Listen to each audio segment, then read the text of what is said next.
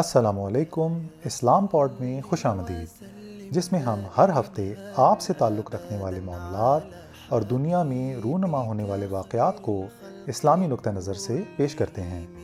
اسلام pod کو اپنے دوستوں اور عزیز و اقارب میں زیادہ سے زیادہ شیئر کریں۔ جزاک اللہ خیر۔ اسلام پوڈ کے ایک اور ایپیسوڈ میں آپ تمام لوگوں کو خوش آمدید۔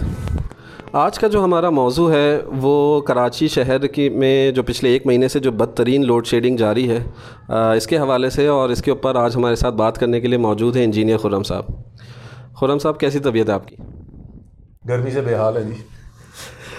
خرم صاحب، آپ بھی اسی شہر کے واسی ہیں اور آپ بھی جانتے ہیں کہ پچھلے ایک مہینے سے جو ہے وہ ہم سبھی شہر کے جو ہے وہ بدترین لوڈ شیڈنگ کا شکار ہیں، اور وہی یوزول بہانے کے الیکٹرک کی جانب سے کہ جی فالٹ ہو گیا تو مینٹیننس چل رہی ہے تو لوڈ مینجمنٹ، اور پھر بارشیں ہوتی ہیں تو اس میں پھر اور کئی فیڈر ٹرپ ہو جاتے ہیں، اور کئی بعض علاقوں میں تو کئی دن تک جو ہے وہ لائٹ نہیں رہتی۔ یعنی آخر ایسی صورتحال سے جس سے ہم کوئی پچھلے 15-20 سال سے جو ہے وہ جس کا سامنا کر رہے ہیں، یعنی کہ یہ کب تک اسی طرح سلسلہ چلتا رہے گا اور اس کی وجہ کیا ہے؟ دیکھیے، بنیادی طور پہ کے الیکٹرک ایک نجی ادارہ ہے، اور کسی بھی نجی ادارے کا جو بنیادی مقصد ہوتا ہے وہ اپنے منافع کو یقینی بنانا اور اس کے بعد اس منافع کو بڑھانا ہے۔ تو کے الیکٹرک کا بنیادی مقصد یہ نہیں ہے کہ کراچی کے شہریوں کو مسلسل بجلی کی فراہمی کو یقینی بنا کے ان کی خدمت کرنی ہے۔ اچھا، تو اب اگر کسی بھی بہانے سے، چاہے وہ لوڈ مینجمنٹ کی بات ہو، فیول شارٹیج کی بات ہو، فالٹ کی بات ہو، اگر ان کو نظر آتا ہے کہ کم بجلی دے کر وہ اپنے منافع کی شرح کو زیادہ کر سکتے ہیں تو اپنی منافع کی شرح کو بڑھانا، برقرار رکھنا ان کی پہلی ترجیح ہوتی ہے۔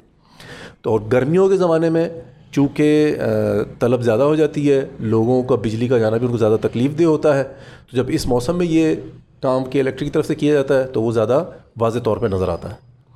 تو آپ کی باتوں سے تو مجھے ایسا لگ رہا ہے جیسے آپ یہ کہنا چاہ رہے ہیں کہ کے الیکٹرک جو ہے وہ جان بوجھ کر لوڈ شیڈنگ کر رہی ہے۔ بالکل، یعنی کہ ابھی بھی اگر آپ دیکھیں، یہ ایک تسلسل سے ہر سال گرمیوں میں یہ چیز زیادہ ابھر کے سامنے آتی ہے۔ یعنی کہ سب کو پتہ ہے کہ یقیناً گرمیوں میں طلب بڑھ جاتی ہے، تو اب اس کی پہلے سے پلاننگ کی جانی چاہیے، لیکن کوئی ایسی پلاننگ ہوتی نہیں ہے۔ تو ابھی بھی ہمیں نظر یہ آتا ہے کہ جب کے الیکٹرک کہتے ہیں جی مجھے گیس کم مل رہی ہے، مجھے فرنس آئل کم مل رہا ہے، اور حکومت جو ہے اگر فوری طور پہ وہ گیس یا فرنل آئل نہیں دے پائے تو ان کو نیشنل گرڈ سے بجلی بنی بنائی دے دی جاتی ہے۔ صحیح، اب فرنس آئل مہنگا ہو پڑتا ہے، اس سے بجلی بنانا مہنگی پڑتی ہے، تو کے الیکٹرک چاہے گا کہ وہ فرنس آئل سے کم بجلی پیدا کرے تاکہ اس کی جو پروفیٹیبلٹی ہے، شرح نفع جو ہے وہ زیادہ ہو جائے۔ صحیح، تو اب اگر وہ فرنس آئل سے بجلی نہیں پیدا کرتا اور بجلی کی شارٹیج ہو جاتی ہے، اور پھر اس کو بنی بنائی بجلی اگر نیشنل گرڈ سے مل جائے تو اس کو سستی پڑتی ہے، یا اس کی جگہ اگر اس کو گیس زیادہ مل جائے تو اپنے پلانٹس کو جو کچھ گیس پہ چلا رہا ہے مزید اور گیس مل جائے تو وہ اور گیس پہ چلا کے وہ سستی بجلی پروڈیوس کرے گا، لیکن آگے دینی تو اسی قیمت پہ ہی ہے جس پہ پہلے سے لوگوں دے رہے ہیں۔ تو بنیادی طور پہ اس طریقے سے وہ اپنے نفع کو یقینی بناتے ہیں اور شرح نفع کو اور زیادہ زیادہ بڑھاتے ہیں۔ نہیں تو لیکن وہ ایسا کیوں کریں گے؟ یعنی کہ یہ بات ٹھیک ہے، وہ اپنے شرح منافع کو جو ہے وہ بڑھانے کی کوشش کر رہے ہیں، لیکن یعنی اس بات کا کیا ثبوت ہے آپ کے پاس؟ کس بنیاد پر آپ کہہ سکتے ہیں کہ ان کا منافع بڑھ رہا ہے؟ دیکھیے، ان کا منافع بڑھنے کی سب سے بڑی تو یہی دلیل ہے کہ انہوں نے پچھلے 8 سال میں 126 ارب روپے کا تک کا وہ ٹوٹل نفع کما چکے ہوئے۔ پچھلے سال کا 2019 کا جو ان کا بیلنس شیٹ ہے اس کے تحت وہ 17 ارب روپے کا منافع کما چکے ہیں، اس سے پچھلے سال 2018 میں وہ 12 ارب روپے کا منافع کما چکے ہیں۔ تو نفع تو ان کا مسلسل بڑھ رہا ہے، اور اس شہر کے باسی نے اپنی آنکھوں سے دیکھا ہے کہ جب سے یہ کے الیکٹرک کی نشکاری ہوئی اور نئی مینجمنٹ آئی ہے، انہوں نے کس طریقے سے کاپر وائر اتار کے اسی جگہ سلور وائر لگائے ہیں۔ صحیح، سب جانتے ہیں کہ کاپر وائر کی قیمت زیادہ ہوتی ہے، سلور وائر کی کم ہوتی ہے۔ صحیح، تو یہ تو وہ چیزیں سب کو سامنے بالکل واضح ہے جو نظر آتی ہے۔ تو اگر اور یہ نفع جو ان کا بڑھ رہا ہے یہ تو بیلنس شیٹ سے ثابت نظر آ رہا ہے، لیکن اگر اس کے ساتھ ساتھ اتنی لوڈ شیڈنگ ہو رہی وہ بھی سب کے سامنے ہے۔ صحیح، تو پھر کیا رہ جاتا ہے؟ یعنی کہ کوئی اگر یہ کہے کہ نہیں جی لوڈ شیڈنگ کرنے سے تو ان کی بجلی کم آتی ہے، بجلی کم آئے گی دیں گے تو لوگ کم پیسے دیں گے تو ان کا پروفیٹیبلٹی کم ہوگی، لیکن کیا ایسا ہو رہا ہے؟ ایسا نہیں ہو رہا۔ لوڈ شیڈنگ ہو رہی ہے، گرمیوں میں سب سے زیادہ ہو رہی ہے، لیکن اس کے باوجود ان کا نفع بڑھ رہا ہے۔ صحیح، تو اسی سے یہ بات ثابت ہوتی ہے کہ جتنی بھی ٹیکٹکس ہیں وہ اپنے نفع کو بڑھانے کے لیے ہیں۔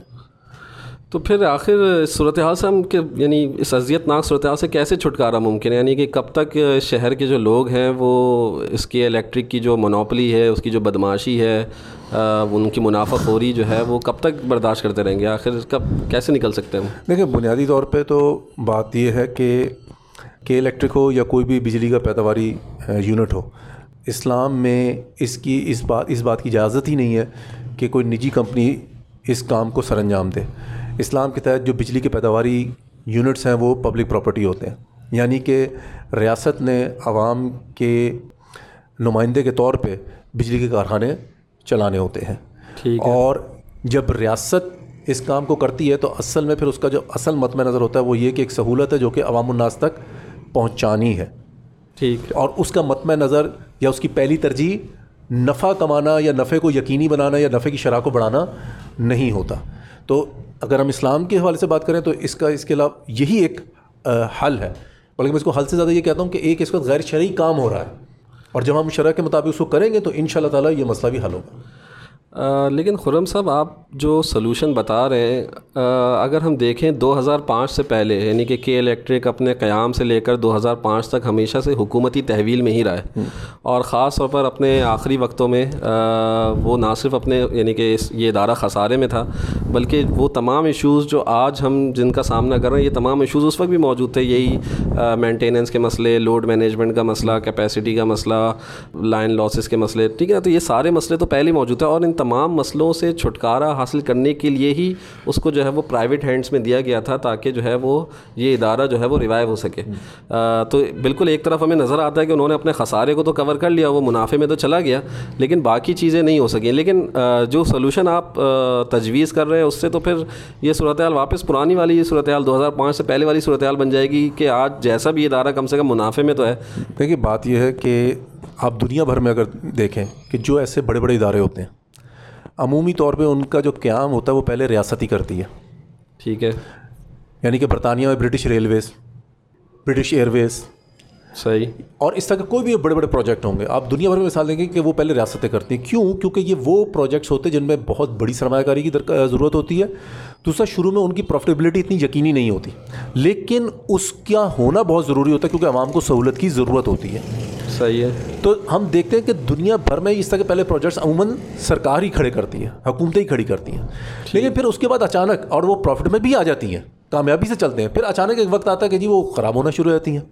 تو در حقیقت چونکہ سرمایہ دارانہ نظام کے اندر ایک اصول اپنا لیا گیا ہے کہ جی کاروبار حکومت نے نہیں کرنا، یہ نجی شعبے نے کرنا ہے، صحیح، اور یہ اس کا حق ہے کہ وہ نفع کمائے۔ تو پھر یہ بہانہ پیدا کیا جاتا ہے، تو پھر حکمران نااہل لوگوں کو اپوائنٹ کرتے ہیں، جو وہاں پہ مسئلے مسائل ہوتے ہیں ان کو حل نہیں کرتے، جس کی وجہ سے وہ ادارے جو کہ نفع میں جا رہے ہوتے ہیں وہ نقصان میں چلے جاتے ہیں۔ یعنی اسی کے برخلاف اگر میں آپ کو مثال دوں، ہمارے اسی شہر کے اندر پاکستان اسٹیل مل بھی ہے، بالکل سرکار نے قائم کی تھی، پچھلے 35-40 سال کی تاریخ میں کئی دفعہ نفع میں آئی، کئی دفعہ نقصان میں بھی آئی، اور آخری دفعہ وہ نفع میں آئی تھی 2000 کی دہائی کے اندر، ٹھیک، اور پھر اس کے بعد جب 2008 کے اندر پیپلز پارٹی کی حکومت آتی ہے وہ پھر نقصان میں چلنی شروع ہو جاتی ہے، اور آج کے دن تک وہ دوبارہ نقصان میں جا رہی ہے۔ تو مسئلہ یہ نہیں ہے کہ وہ نجی ملکیت میں ہے یا عوامی ملکیت میں ہے یا سرکاری ملکیت میں ہے، اس کا خسارے میں جانا یا خسارے میں نہ جانے کا بھی تعلق نجی ملکیت یا سرکاری ملکیت سے نہیں ہے۔ کیا آج بھی بہت سارے ادارے جو نجی ملکیت میں ہوتے ہیں کیا وہ خسارے میں نہیں جاتے، یہاں تک کہ بند نہیں ہو جاتے؟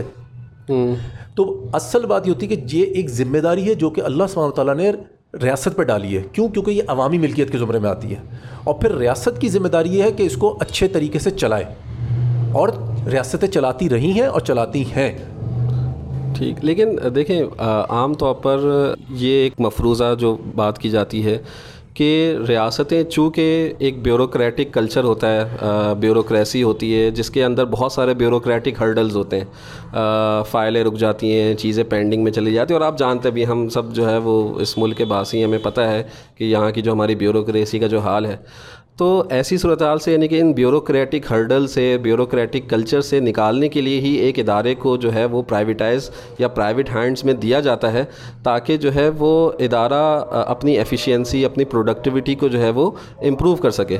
اور پھر پوری دنیا میں اس چیز کا بہرحال مشاہدہ بھی کیا جاتا ہے کہ جب چیزوں کو بیوروکریٹک ہرڈلز اور یا بیوروکریسی سے جو ہے وہ نکالا جاتا ہے تو آرگنائزیشنس کی بہرحال ایفیشینسی اور پروڈکٹیویٹی جو ہے وہ امپروو ہوئی ہے.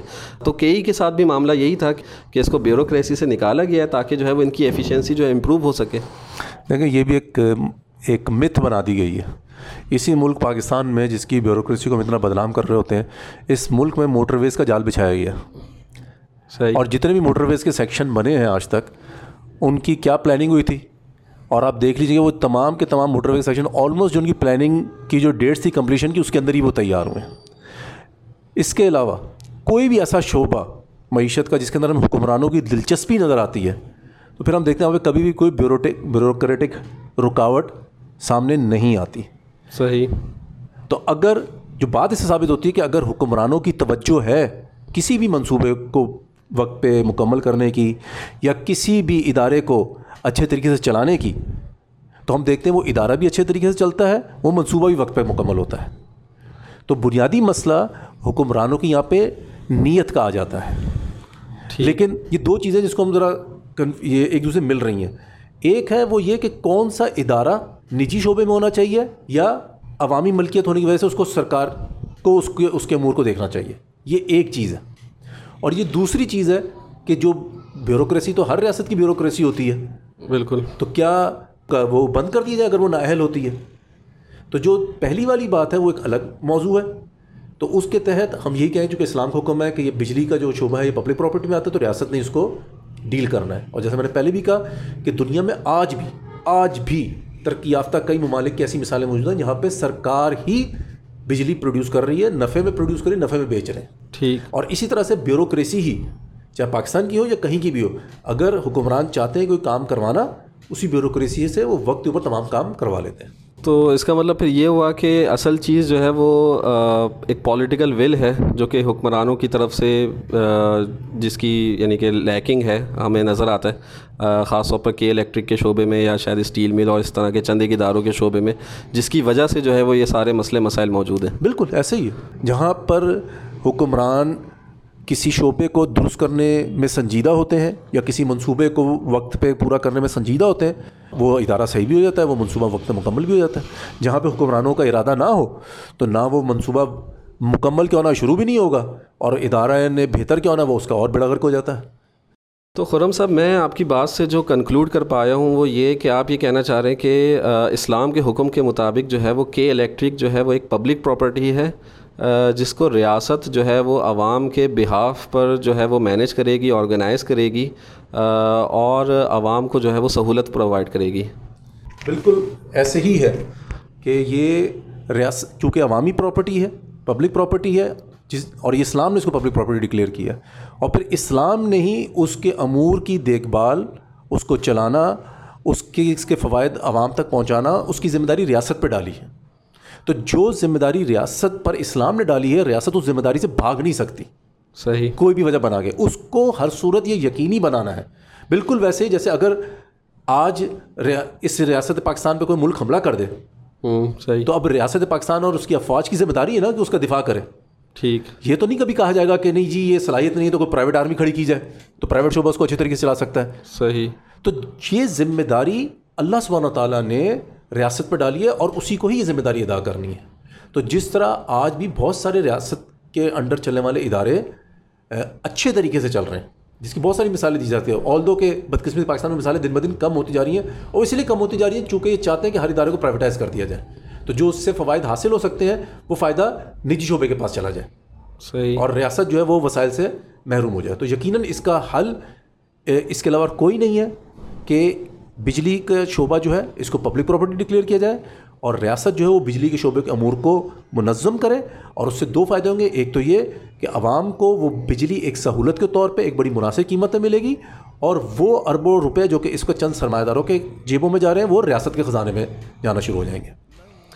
ٹھیک ہے خرم صاحب، بہت بہت شکریہ آپ کا، آپ نے اپنے قیمتی وقت میں سے جو ہے وہ ہمیں موقع دیا اس اہم موضوع پر بات کرنے کے لیے، اور ہم اللہ تعالیٰ سے دعا کرتے ہیں کہ اللہ تعالیٰ جو ہے وہ ہمیں ایک سیاسی بصیرت پر مبنی وہ ریاست اور وہ حکمران عطا کرے جو اس یعنی کہ عوام کے مسائل کا جو ہے وہ درد محسوس کرتے ہوئے جو ہے وہ ان کو اسلام کے مطابق جو ہے وہ حل کرنے کی کوشش کریں۔